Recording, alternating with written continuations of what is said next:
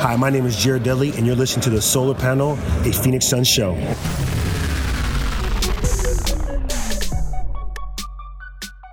My name is Tim Tompkins. We have Greg Esposito and Dave King on the episode today, as always. So, we are coming up on a quicker than normal trade deadline. This one falling on February 7th, so we're a little bit more than a week away. Um, you know, moved up a couple of weeks, and it's before the All Star game now. But I, I wonder how these teams are adjusting because we've seen in prior trade deadlines where you have so many trades, obviously, that happen right at the trade deadline, but it also happens right after All Star break. And, and the reason why that's important is because you have all these executives all hanging out at the All Star game, All Star week, where a lot of the discussion about trades happens. And I wonder how much this affects specifically the Suns um, in this scenario because James Jones does not have a relationship with a lot of these other GMs that that other GMs do because they've been, you know, in, in the game for so long and, and stuff like that. Those situations that he can't really get into might make a difference. Well, let's be frank. One weekend hanging around other GM or other GMs and executives wasn't going to change that. I mean, it's easier because he doesn't have to look, find, track down phone numbers he didn't necessarily have. But I, I don't think it was going to uh, make make a big difference in terms of what James Jones is going to be able to accomplish at, at the deadline. Uh, it could affect other deals though, because you're right. There's a lot of discussions that that happen at those uh, uh at the deadline for at All Star Weekend in the past that uh, happened face to face. But you know, it'll be interesting to see how much action there actually is this uh, this trade deadline uh, with with those factors. Like like I don't know. Correct me if I'm wrong, well, but can can Kelly Oubre even be dealt because it's not a long he, enough he time? Can be, he can be dealt by himself. Yeah, so so it even impacts that kind like of from stuff, the Suns. You know? I mean, other he cannot be aggregated with any other Phoenix Suns. Yeah, I mean because that that impacts now those December 15 guys you know it, it, it, changes the dynamic of things basically but i don't know that it'll change well, pretty much amount. yeah at this point pretty much any any player with a couple of exceptions uh, can be traded uh, right now but a lot of them cannot be aggregated anyone who is traded mid-season cannot be aggregated uh, together however you know, you can go, you could send Kelly Oubre to a team with a very small trade exception because his current salary is only around three million, I think.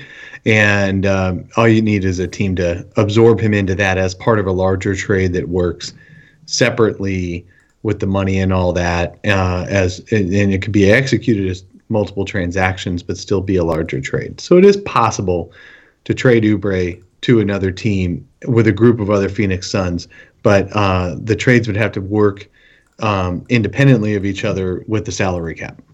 I do find it a little bit interesting. So kind of, you know, but so we'll see teams that you'll see you'll notice like a team trading with another team fairly often when a lot of trades go down. And that is because those relationships matter. People know each other. And this is a human business. It's not just uh, pulling out the nba trade machine and making things work so far we've seen james jones uh, execute one trade and that was with the wizards and so I, you know, looking at like players on the Wizards and thinking about guys that might be available, you might have like Thomas Satoransky, um, you know, but I'm not sure if you guys uh, know necessarily what other teams James Jones might have a relationship with.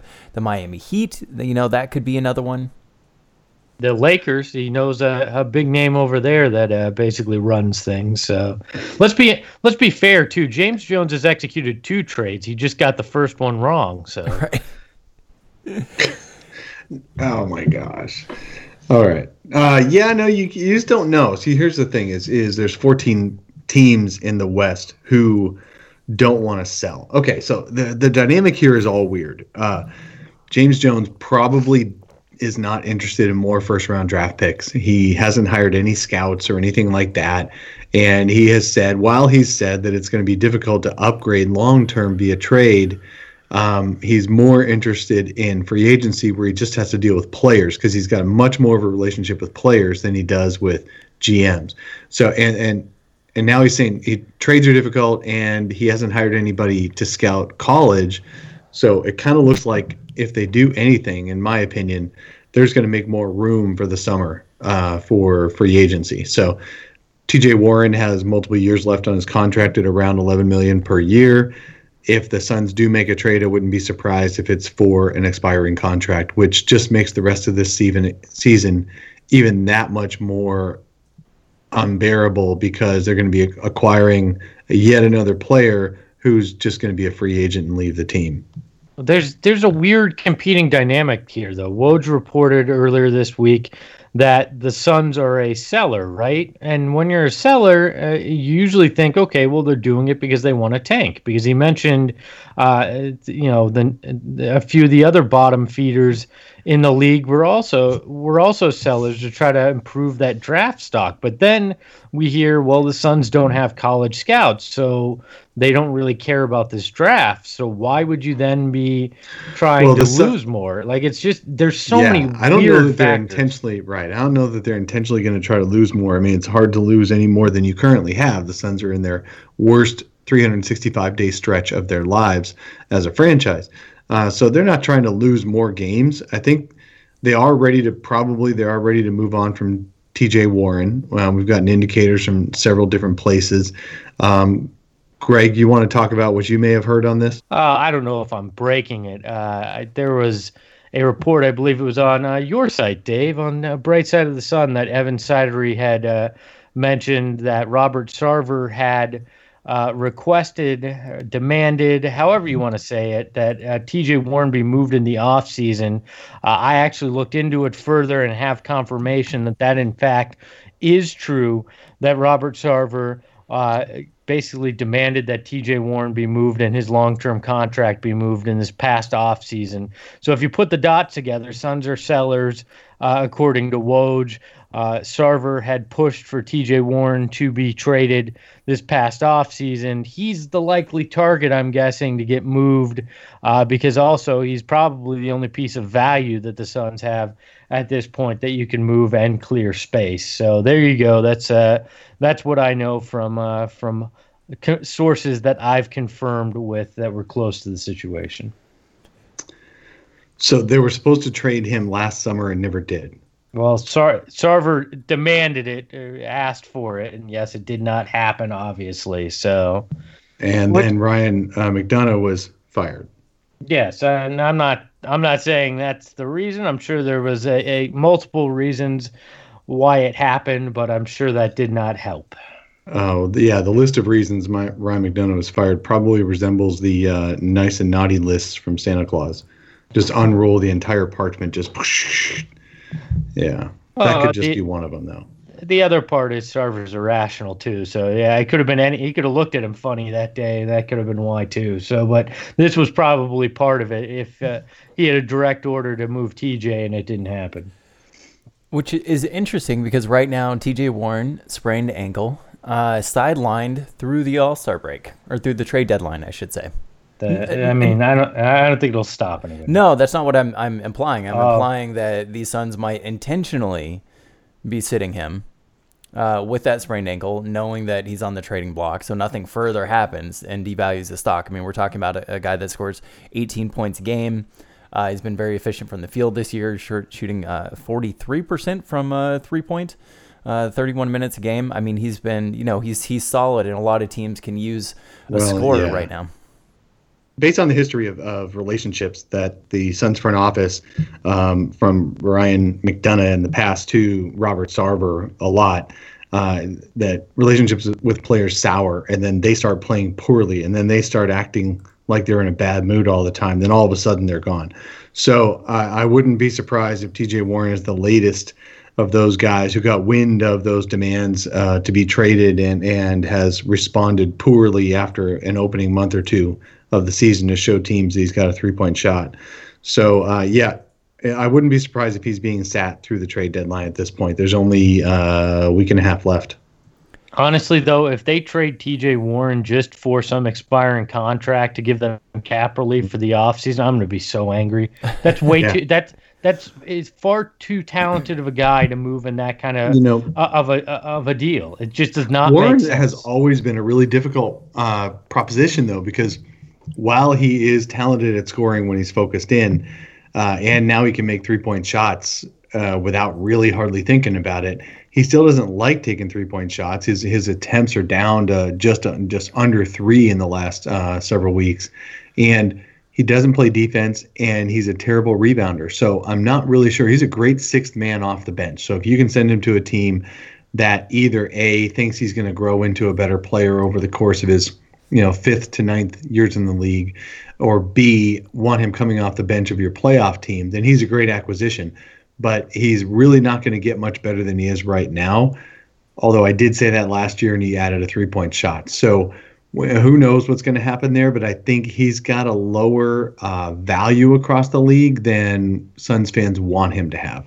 Yeah, but it's still uh, it's still more than hey, take this uh, guy that we have no intention of uh, of keeping, so you can have more cap space to get people who aren't going to come here anyways this summer. Well, we don't I mean, know that people won't come here. I think that's what James Jones is putting in his back pocket is that he's telling uh, himself, if not everybody else around him, that your best bet's going to be free agency because then all you have to do is deal with players and James yeah. knows how to talk to players. Yeah, but let's look I mean, I get it. It wasn't James Jones running the show, but look at the last 5 6 off seasons and the reality of things is Phoenix is not a destination and hell, it hasn't it traditionally been. If you look at what what are the biggest free agents to ever sign here? Steve Nash, who had been here previously, uh, Goran Dragic, who had been here previously, previously uh, Danny Manning, who came here on a uh, yeah. wink wink deal back in the day, knowing he was going to get taken care of, and Tom Chambers. Those are the biggest free agents that you've ever attracted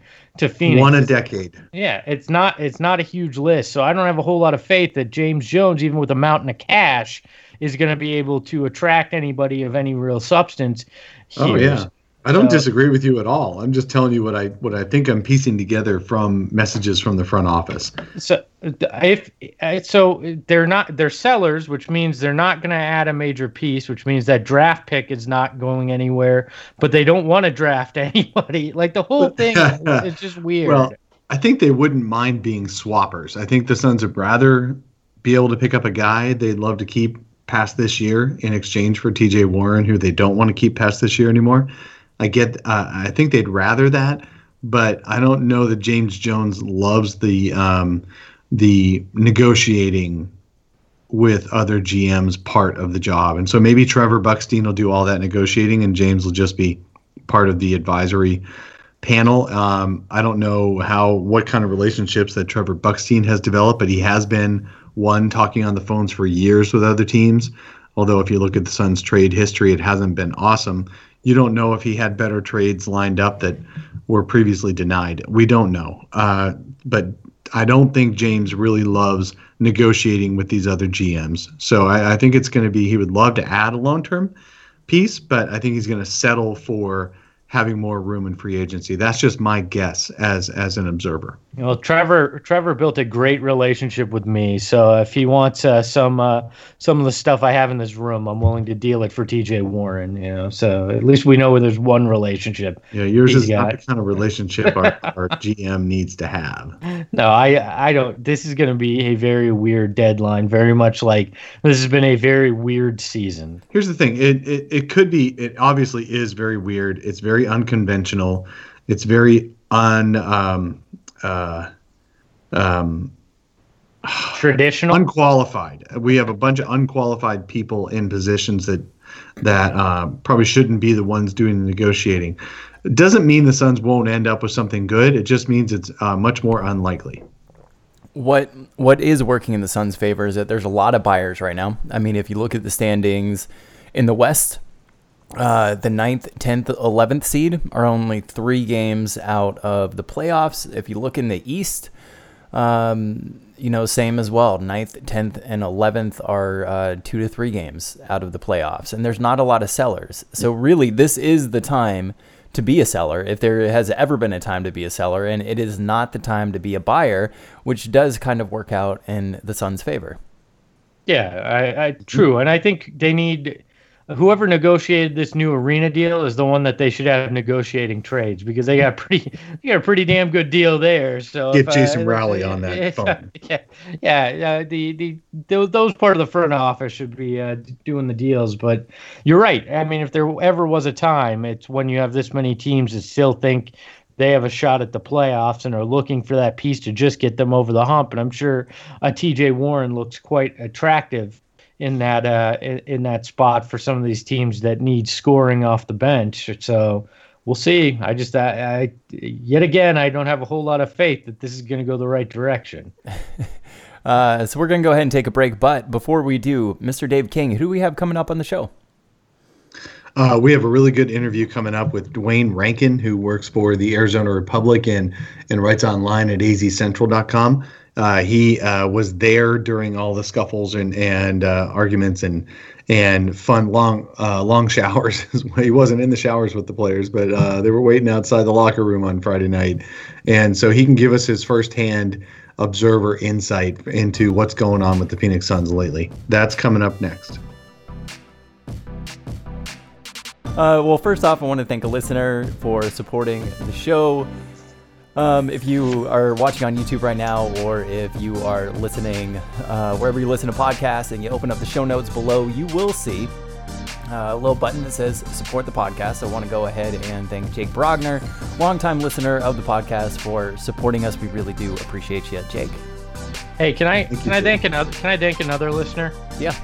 Uh, we got a great note from uh, from Vince. I think we joked around about this that a listener didn't want to uh, didn't want to go through the electronic method to donate to the show. So Vince actually sent me cold hard cash in the mail and a nice note that said, hopefully with the other solar panel listeners' contributions, things will add up.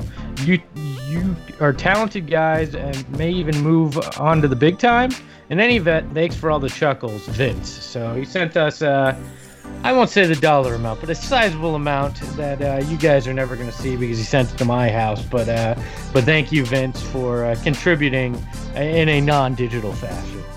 Yeah, thank you very much, Vince. We do appreciate you. And if you do want to support for a dollar a month, just open up the show notes and click on the Become a Supporter button. We really do appreciate it. If you do decide to go ahead and do the uh, $10 option, I will personally send you some Suns swag.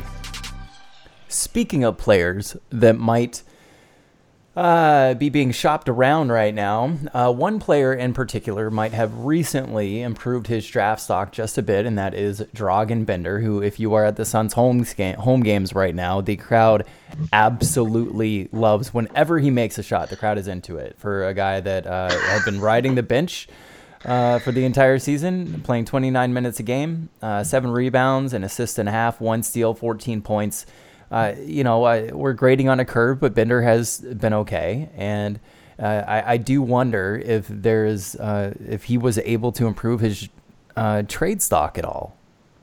Well, okay, so you say the fans love it when Bender makes a shot. It's very similar to back in the day when Joe Kleine would make a shot for the Suns, coming in in garbage time and, and cranking up a three.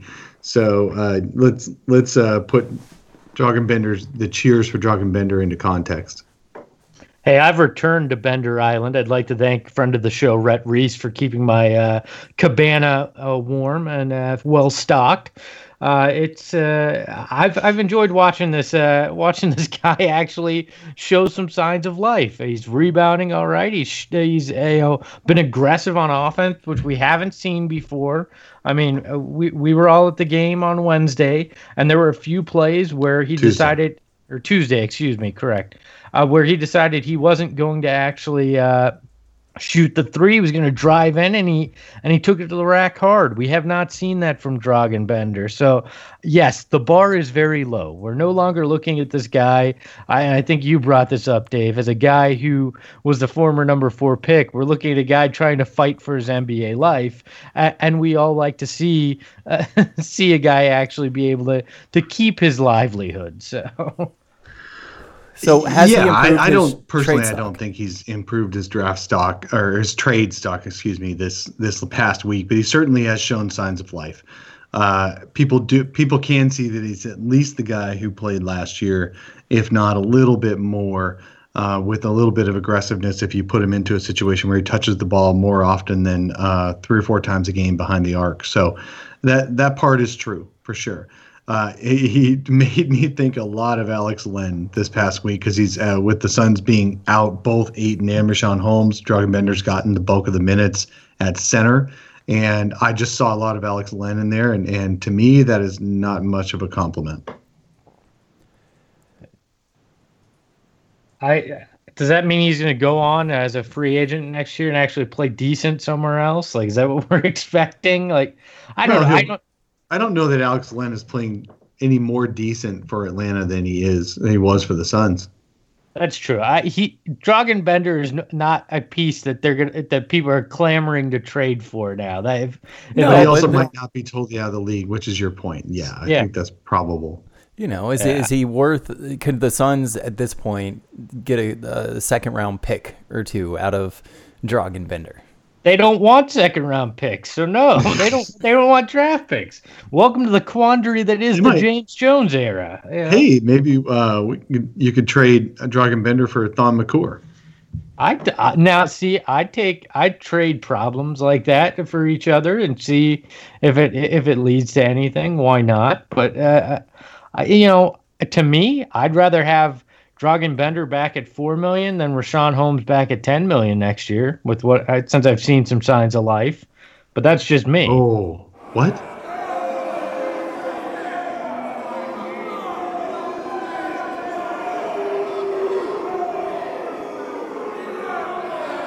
I would rather see, see Dragan back at four million than Richaun at ten. And you did actually say that. Oh, I, I will oh. die on that hill. Thank you. Oh, Greg.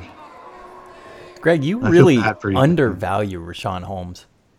Yeah, I I feel real bad for you. Yeah, he's really helped this year. I'm glad Richaun Holmes has changed the the dynamic of everything and fixed every. No, he's he's the same kind of guy that Alan Williams was. He's a guy that shows some hustle. You can get it a lot cheaper than Richaun Holmes is going to go for next year. Is my only point there. All right, fans, in the comments section under this uh, post, when I put it on Brightside, you got to tell us what you think. Do you think uh, Dragan Benders is more worth having next year than Richaun Holmes? At the price point, make that clear. If they get the same money, of course, I'd want Richaun Holmes over them. You know, really, what is, what is an extra? What does an extra six million do? Well, apparently James Jones has these big plans, so that extra six million should do a lot because he knows people and he's got relationships, so he can convince big names to come to Phoenix. So I'm not even going to argue this point. This is ridiculous. it has been, at least to me, um, really noticeable how visibly frustrated Devin Booker is on the court right now. Oh, what? What? Trying to fight somebody made that pretty clear to you there. no, just just just his his overall demeanor um, when he's throwing passes and they aren't being caught or whatever the case might be. Whenever he just he looks frustrated right now. He looks like well, a guy that needs a damn vacation because he wants to win games. Uh, he's tired of, of just putting up points and and and dishing assists and, and not getting anything. To me, that that's part good sign, part bad sign. I mean, you can't just start becoming a me first sniper because then all you're doing is proving all of your haters wrong. You know, the people who who your skeptics. I don't want to use haters because I hate that word. Um, so you're so a hater of haters. I'm a hater of hate. All right, good job. but anyway, I uh, um, I don't want him to end up spending this season proving all of his skeptics wrong or right. Or, or, well, right. To to me, how much of this is the pressure of that new contract? Because now he went from a guy who was over overachieving on expectations of where he was drafted and and what people thought of him coming into the league. They thought he was just a three point shooter. Didn't didn't expect uh, what he became, but now he's expected to be a star because he's been paid as a franchise star. And I wonder if some of the pressure of that is also getting to him on top of the fact that they're losing. Because now, when they lose and he's being paid as a star, it, it is more of a reflection on him. And I think that's getting to him as well. That could be, but it's also getting to us too as fans. He's no longer that that cute little under, uh, you know, uh, surprise draft pick who turned out to be better than his draft stock. Now he's this max player that has to carry the Suns to some wins, and yeah, so it's pressure on the fans not not seeing him as an underdog anymore, and it's pressure on him having to prove his value. But I look at it, why do we expect any different results? This roster is not significantly better than the roster we uh, we saw last year. This Outside roster of, has more potential in talent than yes. last year's, but not as not as good of execution. I mean, when Kelly Oubre is one of your oldest players in your rotation, and Kelly Oubre is only 23 years old, that is not a good sign for your winnability in games. Well, especially if you're now looking at trading TJ Warren, who's probably the most experienced guy that gets minutes on this team now outside of Jamal Crawford. So so I don't know why we expect more out of Devin Booker in a situation that isn't a- any more palpable or uh, palatable than last year, DeAndre? Because Ayton you know, like I just I get Ayton's here and and Mikal Bridges, and that's more talent, but they're also younger and guys who have to learn this league. So this year, I without a point guard, without additional experience, I don't know why even us who were being optimistic expected any more out of this. And I get Booker's frustrations. I get everybody's frustrations. Losing sucks, and this whole thing is sucked. But really the dysfunction is what's the most frustrating. I don't think that the, the the results are what's frustrating me the most. And why? Hold on, I'm going to go on a rant here. Why? Why did you weren't people, already? Well, no, this is going to be a real rant. So, uh, like, why were people so pissed off about Devin Booker, uh, Devin Booker's actions on Tuesday? Right?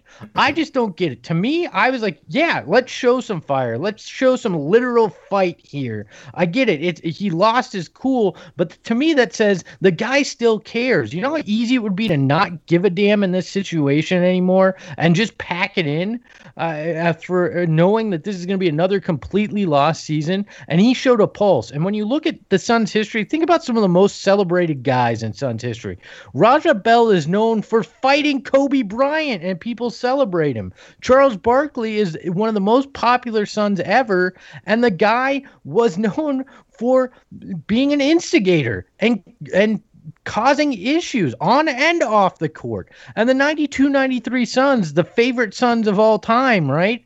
Got in a giant brawl at then America West Arena with the New York Knicks around the same time of year as Devin Booker just got in a fight. So why the hell do we care that Devin Booker did that? Uh, people are acting as if it's some because uh, he's doing it for a, uh, the crappiest team in the league as opposed to a winning team. I get it, but why is that some smudge on his character? And where people are like, "Oh no, is this the guy that can really lead? A leader doesn't do this." No, leaders do this. People get in fights. I mean, Shaq and Barkley got in a fight for God's sake at one point uh, during games. Like, let's not act like this is some awful detrimental thing to Devin Booker's career. I just thought he should have try to fight somebody different. I mean, uh, you know, uh, Devin Booker versus versus Jang. I they you know didn't end up fighting. All all the reports are, uh, you know, security took care of it. But uh, Devin Booker should not be fighting Jang. I mean, out of all the players to fight, Jang is not the one I think is going to turn out very well for Devin Booker. Oh, who do you want him to fight? His buddy Karl-Anthony Towns? Uh, yeah, like, I think that would have been a little bit more interesting. I mean, just just on a, a matchup level, like Jang. I don't know if you you guys have seen Jang. I, I wouldn't want to fight Jang. I wouldn't want to fight any NBA player, but Jang's one of those guys that you just look at and you're like, nah, bro, not doing it. Oh, what? You want you want to fight somebody his size? Derrick Rose was his size. That's a guy I'm not messing with. I'm not messing with the Chicago native like Derrick Rose. Like I'm not.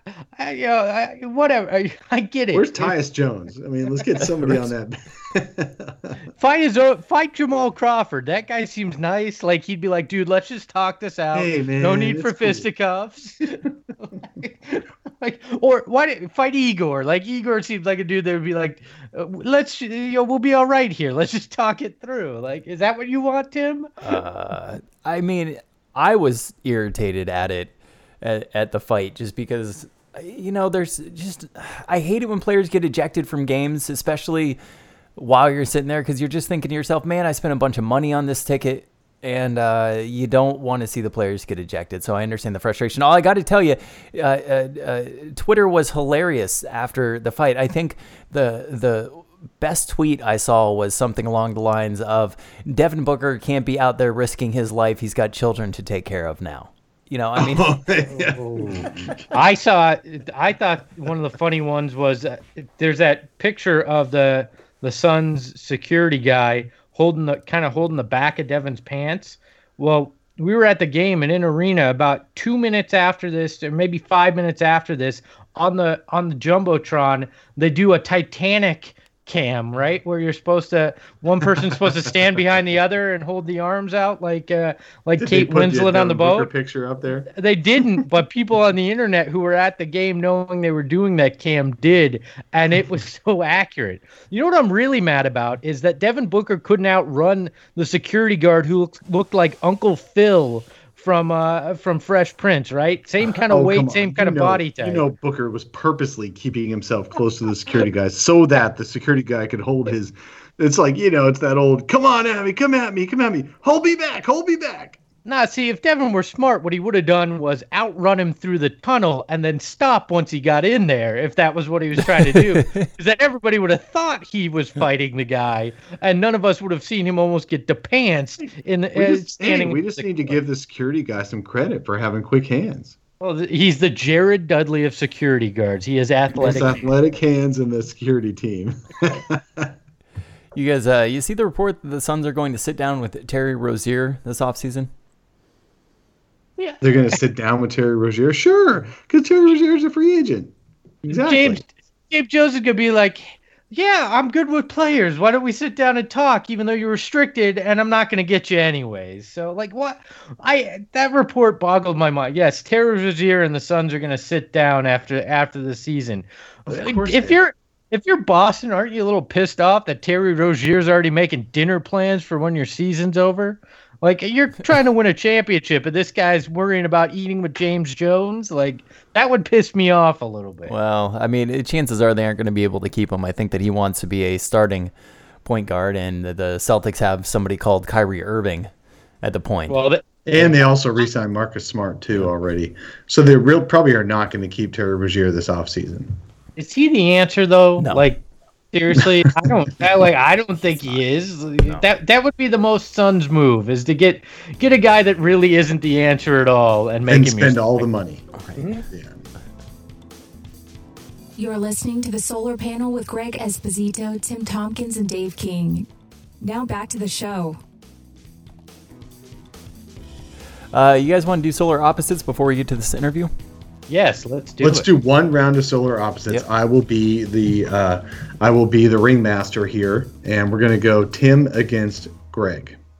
So the question on the table is: Given the Suns' problems at point guard, problems at playmaking, and the fact that Devin Booker is tired of being the the primary playmaker, at least recently, because his, his assists per game have gone way down, uh, and he's just taking shots now.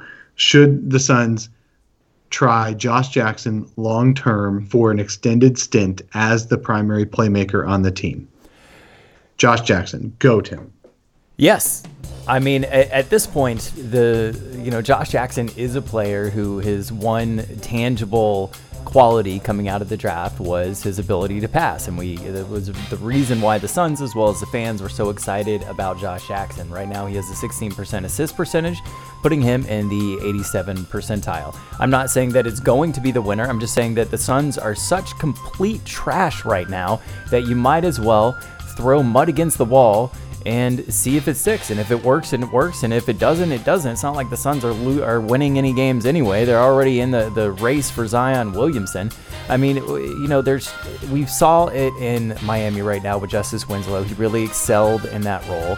And Josh Jackson, you might as well try it. I mean, uh, otherwise we're running uh, De'Anthony Melton out there. We have. Uh, Jamal Crawford, who's running points for large stretches. We're, Five al- seconds. we're already seeing Josh Jackson bring up the ball. What can it hurt? All right, Greg, you have one minute to rebut everything that Tim just said. Ready? Go.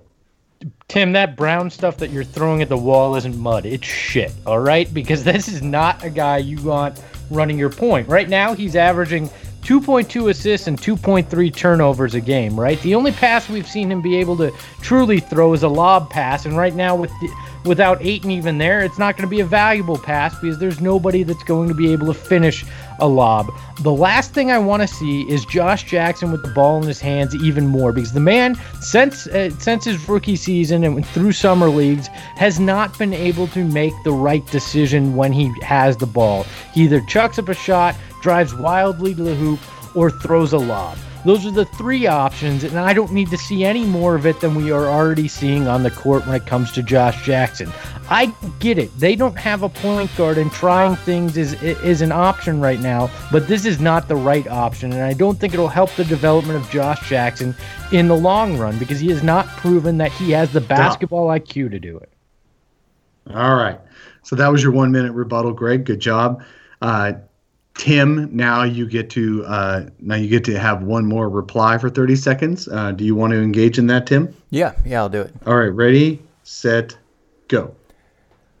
I mean, while I completely agree that his assist to turnover ratio isn't exactly the best, I mean, at this point, we're also talking about trying to salvage a uh, really high lottery pick in Josh Jackson, and you might as well give him the opportunity to see if it shines. I mean, I just, I, I that's it. Is you might as well give it the opportunity and see if it works. All right. Greg, you get one more 30 second piece, and then I'm going to have to call out who wins. Ready? Go. So you want to try to salvage him by putting him in a bad position that isn't going to help him and maybe even more detrimental to him because he's going to make worse decisions. You want to talk about De'Anthony Melton. He has 3.3 assists a game and 1.7 turnovers. It would be a worse situation to put Josh Jackson in a point than letting De'Anthony Melton try to figure it out himself. All right. Okay, so here's my here's my overall take on this. I think personally, um, well, no, I'm not even going to give my take because I am not in this debate. So I'm just going to say what I who I think made the strongest argument. So Tim is talking about Josh Jackson. Why not? Basically, and what could what could possibly go wrong? And Greg's like everything could possibly go wrong. Tim's saying that this stint might actually save Josh Jackson's career, and Greg is saying this stint might actually ruin Josh Jackson's career. So now I got to make the call. I feel like Josh Jackson's career would not be impacted either way uh, with a three, four, five week stint as the primary point guard. Um, however, I think the Sun season might go in a really negative turn if Josh Jackson is the primary playmaker. Um, I would be okay with it for a week or two, but that's about it. So, who made the strongest argument? Tim, why not? What could go wrong? Greg, this could ruin everything horribly. Um, I'm going to go with Greg's side on this one because I just don't see anything positive coming out of the Josh Jackson at point guard um, phase, except for Josh um, having more turnovers than assists, and then telling us in the locker room that he had a great game. I guess I, the the starting I, I should have qualified it saying I don't think he should be the starting point guard. I'm more meant in those second units where you have Jamal Crawford running point. You know, the, those are the ones in which I'm like, eh, why not try Josh Jackson instead of Jamal Crawford? Oh okay. well, if you're limiting, okay, if you're restricting your argument to it's he's better than Jamal Crawford as an option, I I'm totally I'm fine with that. I'm fine with that for a few weeks. But, but man, at that point, go ahead. But at that point, I was what? To say at that point, uh, wouldn't I? Wouldn't you rather just see Elie Okobo get a chance than than Josh Jackson? I mean, you drafted the kid, just give him the ball, let him go out there. I mean, well, Elie Okobo for the next few weeks is the starting point guard uh, because De'Anthony Melton has has was walking around in a boot with Ooh. a cane on Friday night. Rashawn uh, Rash- Richaun Holmes took him back into the locker room. It was interesting. Uh, so I, I do want to give Suns fans a tip before we go into this interview because I realize we're a little bit behind on the interview. Is that basically I ended up sitting third row when I was in Phoenix, right behind the Suns bench, and I did it for sixty dollars total. Like we're talking about seats that are worth a couple hundred dollars probably.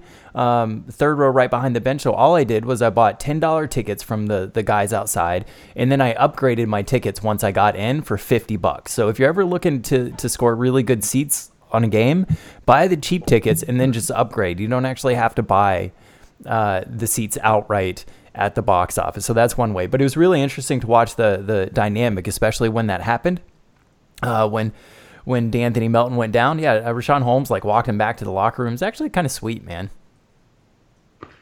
Your crush on Richaun Holmes is really a beautiful thing, Tim. I do love me some Richaun Holmes. and we know Greg is a Richaun Holmes uh, skeptic. No, I am a Richaun Holmes realist. All right, that's what I am. Uh, I guess I, I like I like the effort he brings, but I'm a realist. What what Greg But- is talking about is a replacement level. Richaun Holmes, although he brings a lot of value to the table, is at the end of the day a replacement level player, right? Wait, mm-hmm. crap, crap! I made an analytics argument and didn't realize it. I retract my previous statement. What's his VORP, Greg? It's I, I have no clue what Vorp is. Was that a uh, Star Trek character or something? Value over replacement player. It's, It's literally a stat.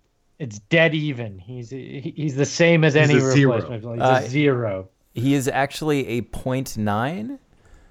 so basically a zero. No, that makes him second. actually, that's, that's second on the better than a team in, in value of a replacement player. He's second on the team behind uh, DeAndre Ayton, Mikal Bridges being third, Devin Booker being fourth, TJ Warren being fifth. And uh, i- there's a couple of other guys. Kelly Oubre is an actual like dead even. Everybody else on the team, De'Anthony Melton, uh, Quincy Acy, Troy Daniels, Dragan Bender, Elie Okobo, Josh Jackson, and Jamal Crawford all have negative VORPs. Josh Jackson's uh, negative 0.9 VORP. So uh, Hold on, let me get this straight. So you could replace the Suns' entire roster with baseline average players, Yeah. and they'd be better than this group. They would be a 41 win team. yes, by far. How is this a surprise? But but that's it's- I it it isn't uh, really. The problem that, with the advanced stats is is that they tell what happened as much as anything else and and because the Suns collectively as a team are uh, you know 11 and uh, 39 38 something like that right now as we as we record um, everyone's going to look bad it's just relative it's all relative you put any one of these guys on different teams they may or may not be more or less effective even though they're the same exact player so that's that's the downside of these advanced stats wait, I want the I want a VORP for uh for what we do. So value over replacement podcaster, Greg right? I, I, I want to know. I want to know if they if we were replaced with any of the other Sun shows, uh, would it be better? Are we are we the No, sons we're- of Suns we're zero. podcasting? We're zero. basically, if you're looking at VORP, though, it's kind of interesting on the team is you have six players that are above average, uh, over uh, you know above average replacement player, and everybody else isn't, which is basically true. I mean, the Suns have five or six good players, and everybody else on the team is pretty much trash. Yeah, and four of those are hurt right now. Yeah, and it, that's part of the reason why Igor can't put uh, good units out there. I mean, he just doesn't Yeah, have when I good asked players. him, when I asked him, I, I had to ask the question of, so last week, so you're not even you're not going to start Kelly Oubre, who's been one of their more effective players and and potentially um, uh, should be in our in the starting lineup. And Igor just kind of looked at me and chuckled. He said, "It's a 48 minute game, man." Basically, just saying that you can't put all your best players in one lineup because somebody has to play the other minutes and you need someone who can play actually playing those other minutes. He basically told you the rest of these guys suck. Is what he Yes, told you. that's exactly what he said. Okay, so You know who you know who Kelly Oubre's been playing with off the bench with the Suns down four players on Friday night. He's been playing with Quincy Acy, who is going to be let go after his ten day is up because they signed another dude who is at a Division two, um, or they're intending to anyway as of Sunday. Uh, they Jamal Crawford, who we all know has been up and down, mostly down, and oh, I'm drawing a blank. Oh, and Troy Daniels. Those are the only guys left coming off the bench. And while people like the fact when they see Troy Daniels make long shots, um, he doesn't really bring anything else of competitive value to a team. If you're going to surround him by players who can be com- competent, then Troy Daniels can look really good out there in limited minutes doing a limited role. But the Suns can't afford to have a limited role guy out there, and so he lo- he ends up looking bad. So that's who Kelly Oubre's been playing with.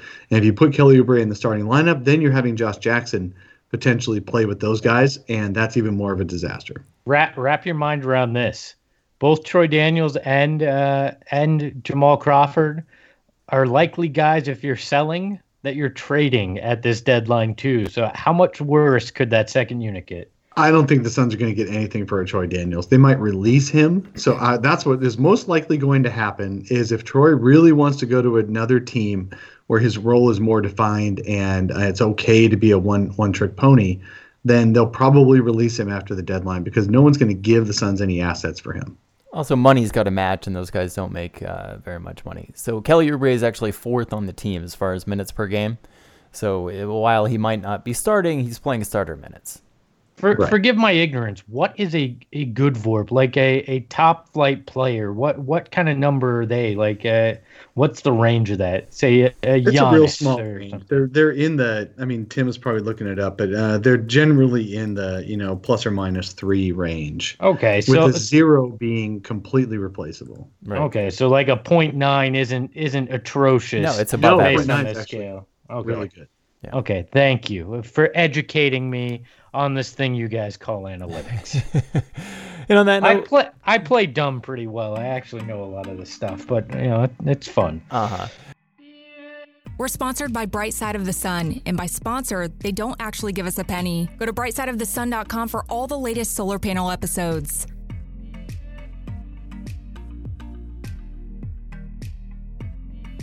All right. Uh, for a special interview this week, we have Duane Rankin, who is the new beat reporter for the Arizona Republic and azcentral.com covering the Phoenix Suns. Hi, how you doing today, Duane? I'm good. I'm good. I'm good. How you doing? Excellent. Uh, yeah, we get to you and I are at well, you're at all the Suns games, road and away, and I'm at the home games, and so we've seen each other a lot this year. This is your first year on the beat, no so yeah. So let's uh, let's let's focus on a couple of uh, actually let's focus on a couple of games that the Suns have played recently to highlight um, how good things can get and how bad things can get. The Suns' best win of the season, arguably, was the win over Denver in Phoenix a couple weeks ago. They were doing it without Booker and uh, they and I think it was uh, TJ as well, and they beat Denver easily. Denver came in and they admitted after the game we played. Uh, the Nikola Jokic said that he played against an 11 and 30 some team uh, and right. did not expect the Suns to uh, play that hard. And then on Friday night, this uh, just this past week, on Friday night the Suns played Denver again. This time in Denver, but uh, and, but they did have Booker back, uh, although they were out four other guys in in the rotation. Right. Um, but it didn't seem like the same game. It didn't seem like the Suns were trying as hard or played as hard after that first couple of quarters. All it took was a couple of bad turns and a couple of bad possessions, and suddenly the game was out of reach in, in a way that just seemed like, uh, well, you might as well just play out the string of this game. I mean, it was late second quarter. The Suns were tied with right. Denver on Friday night in Denver. And then all of a sudden, bam, it was over. And it was a 15 point game at halftime, I believe, something like that. And then right. Uh, right. very quickly, you detailed very well in an article yesterday on the Republic about how uh, the game basically turned um, out of reach from kind of out of reach to totally out of reach when Devin Booker started getting in his head on non foul calls. Um, that was a really, really good sequence on um, uh, reporting on, on, your part. I just read this morning, actually. And uh, I'd like to just your takes on what helped them win over Denver and how that turned against them, or they just didn't show it on Friday night against Denver. Well, what you have just just looking at the game, the, the home game uh, against Denver. Um, first thing is, you know, defensively they were they were all over the place uh, in terms of aggressive, uh, getting hands on balls. Uh, you know, and they and they played uh, that aggressive style, and they were establishing this sort of like defensive mentality. Okay, we're going to guard people. We're not going to just rely on. We're not going to rely on our offense we're going to guard people. And and I think your point is well taken about Denver. You know, kind of looked at them and mm-hmm. we're like, okay, yeah, you know, that they because they the irony of that is that they had, they were up 25 the previous game um, when they played yeah. uh, Phoenix, in Phoenix, Phoenix got yeah. back in it and and you know made it made it interesting at the end and uh, and then it was like you know I remember uh, Mike Malone went up to Igor and we kind of like put his head on his chest like like, whew, we we could not have lost this game. you know, so so I thought after that, you know, that Denver would be more locked in. But maybe they were thinking, oh, you know what? Remember we were up 25, and we just sort of just, Wow. you know, we, coasted to let them back in. And, And Phoenix didn't have Booker mindset. too.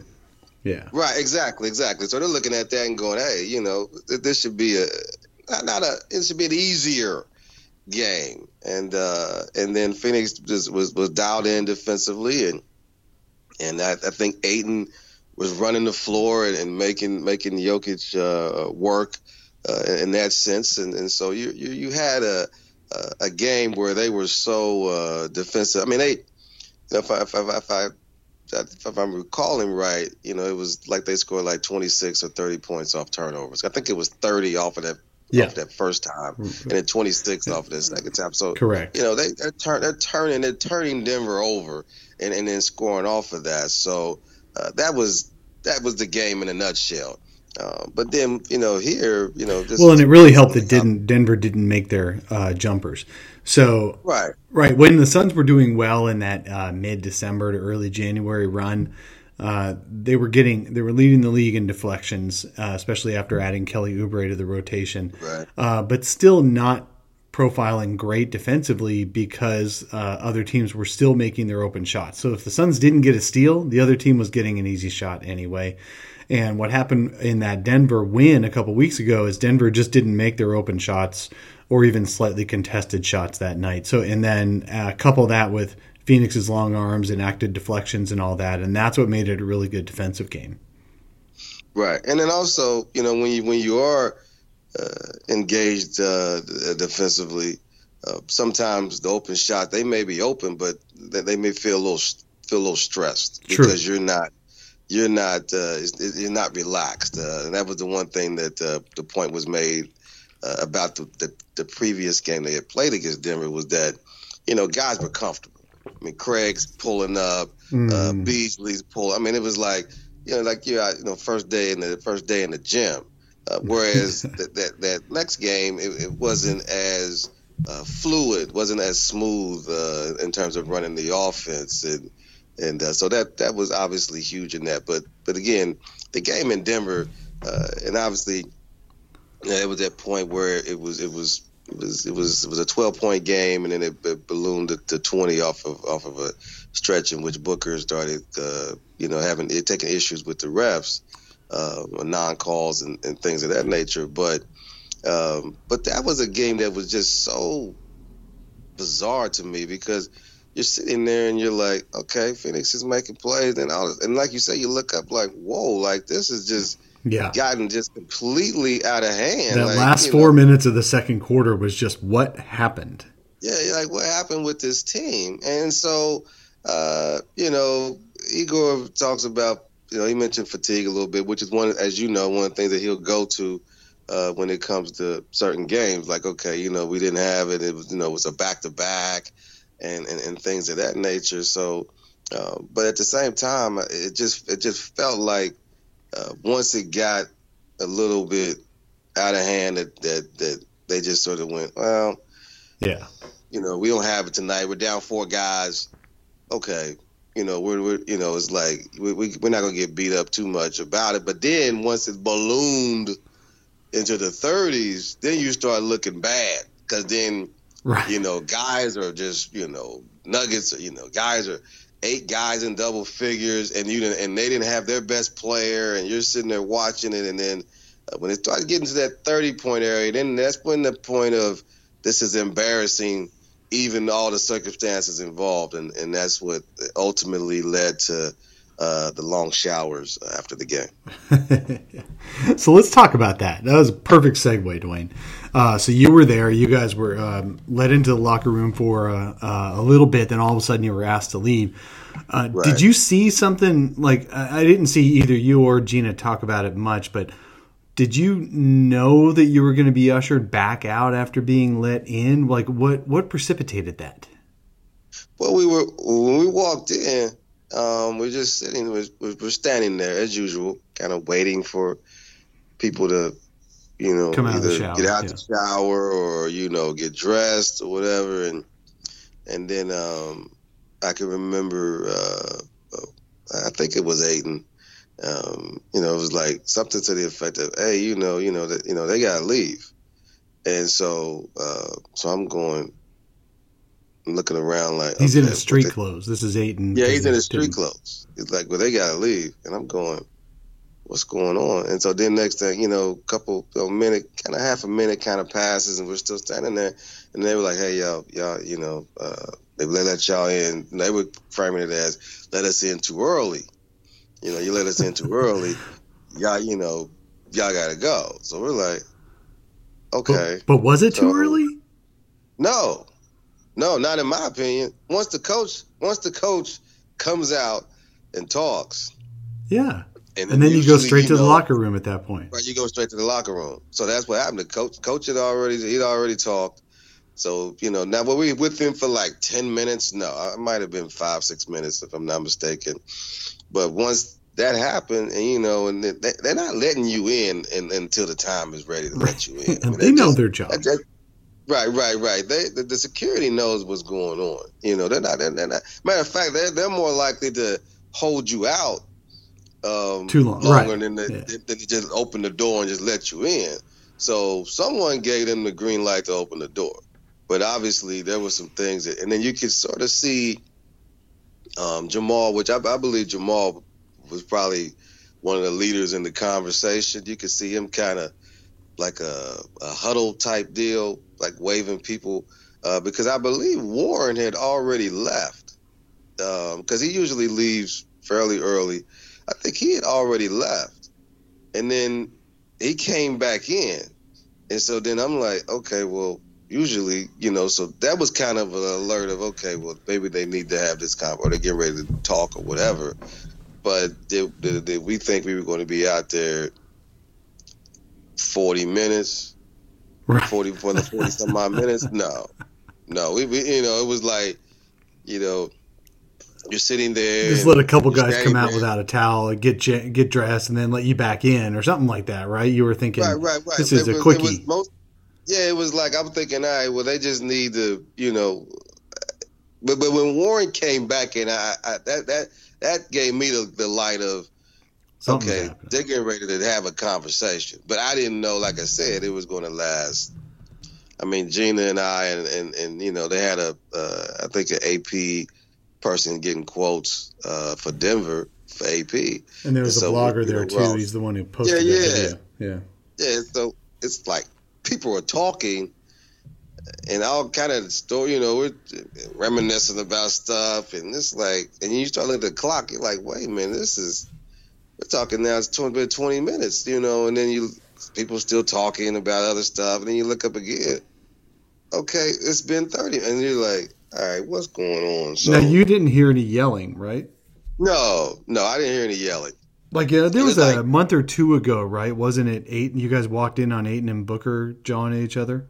Yeah, that was that was after uh, and I knew that was that was after that was after uh, the Portland game, um, when they uh, they had nine points in the quarter. I think Yeah. that was after that game, and uh, after the first quarter, and so yeah, that was that was because Ayton, no, because Booker didn't play; he was still out with the. Uh, Uh, Hamstring. hamstring, right?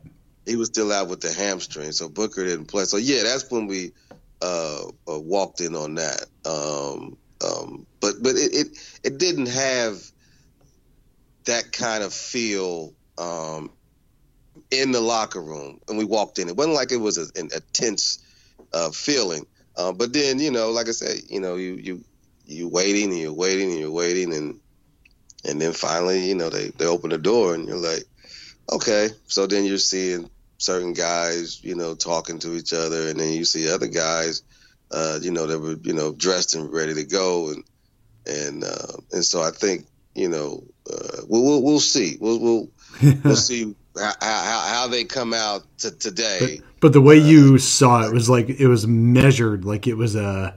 Everybody wasn't all tense and emotional and stuff like that. It was just people were, were pretty much quiet after a after a conversation. Yeah, yeah, yeah. It was it was pretty, you know, it was pretty quiet, but it wasn't like it was, um, you know, like you know, you're seeing Melton, and you know, you look at the rookies, you know, it's like, you know, Melton's is kind of, you know, he, he he was normally how he is. You know, he's smiling. You know, smiling, just hanging out. Yeah, right.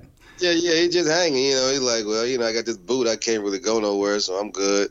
And uh, you know, where, whereas you know, Oubre, you know, he was Oubre was dressing out. You know, he, he was he was dressing out. You know, he was you know he and then mm. Acy was another one that just you know he was dressed and, and was ready to go. And then you know, so you're looking to see who to talk to, and of course, you know, you talk to Booker and that was the beginning of the of the of the shower uh, the shower narrative. Yeah.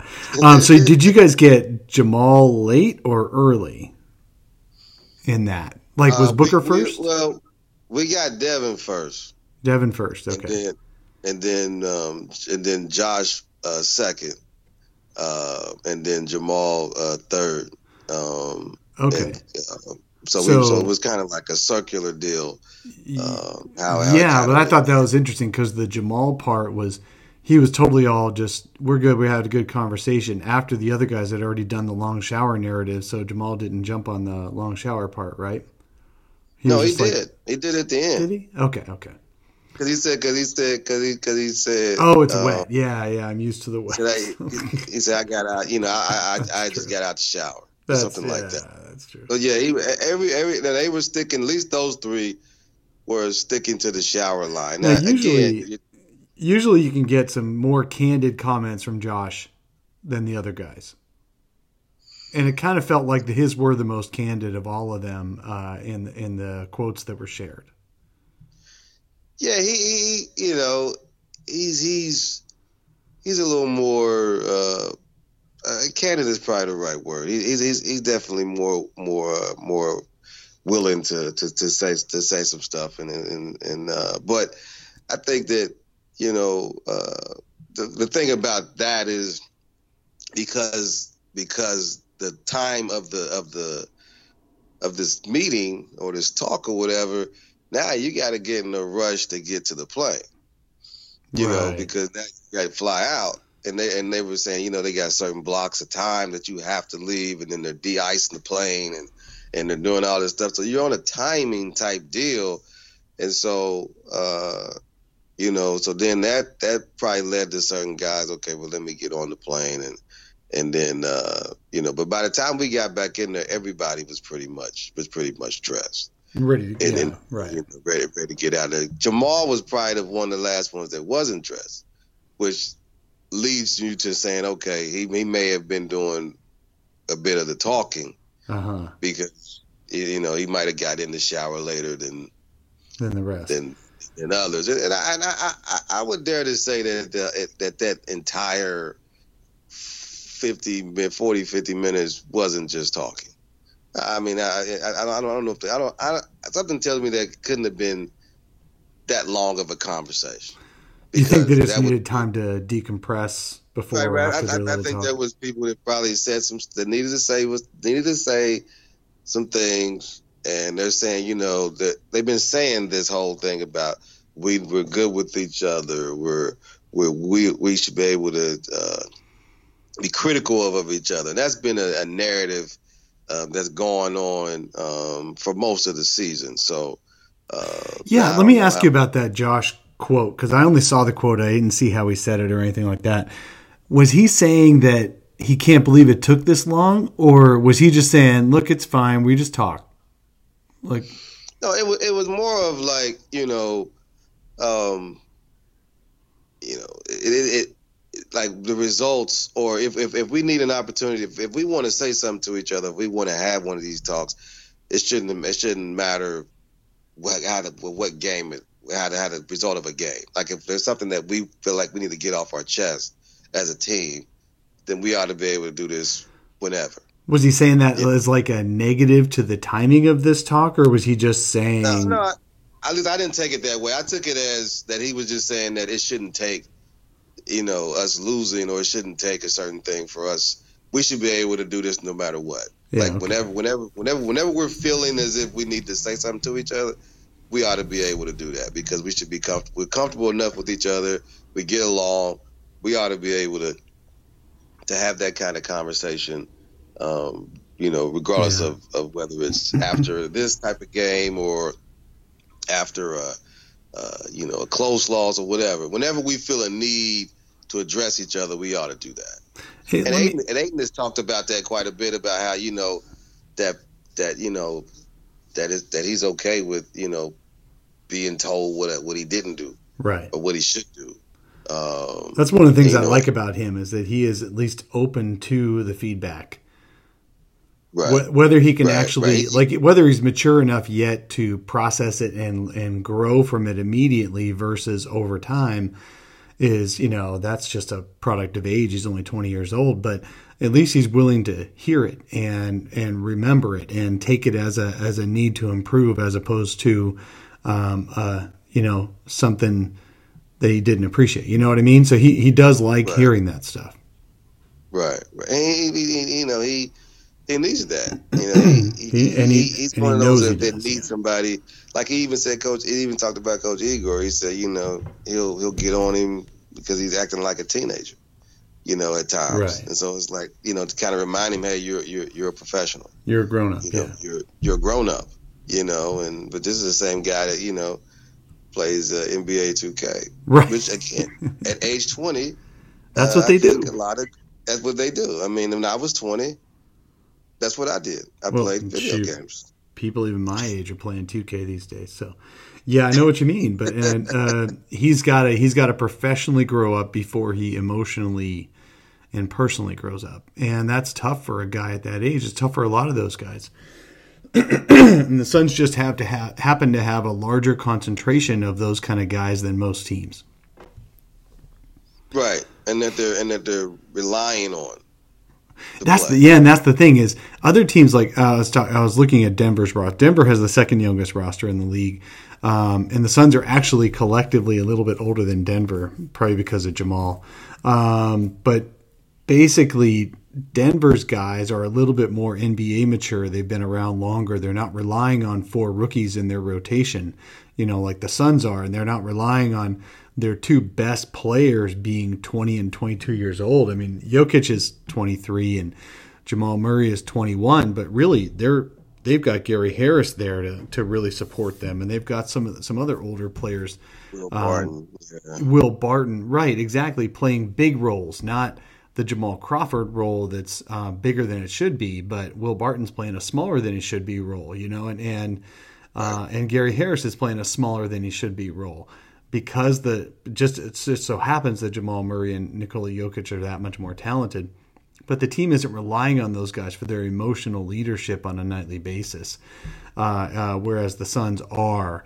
And that's where Devin Booker is having a really hard time this year. You didn't get to watch Booker close up last year, Duane, but he was better last year because he had a clearer mind. He actually played harder through all game instead of uh, get, letting it turn on a dime on a bad call like he's doing this year. Uh, he was making more of his shots because his mind was clearer. I think the only reason he's shooting 32% this year is because he's putting so much pressure on every shot he's taking right now that, like you said, when, people are stressed out, an open shot isn't as open as it is when you're not stressed, and uh, that's that's Booker. Every shot is a is is a release of is you is built on stress right now, and that's why he's making so many fewer shots. But yeah, he was better last year than he is this year, and yet the Suns are relying on him more, and he's relying on himself more this year than he ever has, and and so that's a tough transition for him. We'll see how that goes. Hey, I have a question for you. How's T.J. Warren getting around on that ankle that's so bad he's been shut down for two weeks? It's interesting because, um, you know, he, you know, you rarely you rarely see him now because of the injury. Um, and I don't mean like rarely like he like vanished, but I just mean that, you know, you don't. Yeah, you know, low profile for guys who are injured. right, right, right. Right. But you know, when I've seen him walk around, I mean, he seems to be walking around. Um, it's not like it's with a. Uh, a, a major limp or anything like like he's not, like he don't have no boot on like Melton. Melton, Well, that's it. walking around with That's a major what- boot on. That's what hit it for Uh, me is I saw him on the last home game. I guess that was Thursday, and he was walking out with no wrap on his ankle, no nothing. The right ankle Right. looked the same as the left. Uh, he's in his regular clothes, and and uh, I didn't see him walk much because I don't stare at guys walking down the hall. But Um, he didn't appear to have any need any kind of assistance or have any kind of Right. special limp. He might. I mean, those deep uh, high ankle sprains, uh, you don't limp, but you feel like lots of pain and you have no spring in your step. I had a high ankle sprain all summer, um, and uh, it's not fun, right? But you're not limping all the time. So I'm not, I'm not saying he's not injured, but when you see De'Anthony Melton in a boot and using a cane after an ankle sprain, and, and then uh, T.J. Warren has been shut down for longer, and he has no outward signs of it.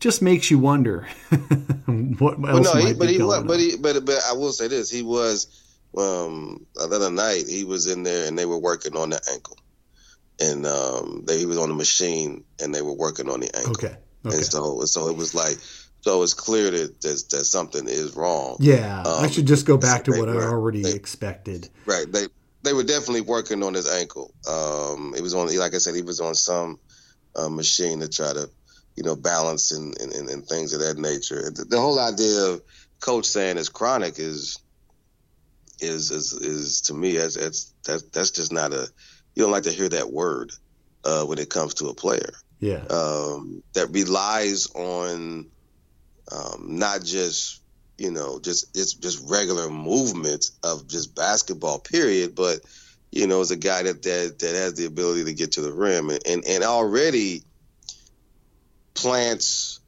and Yeah. takes awkward looking shots and falls awkward. to find that space, So- right? And he's always on the ground. Yeah, Right. So it's like you know that that then you add that it, that just doesn't add up well. But um, but you know um, you know we got another what week and a half of that. So so a lot can happen in in in two weeks.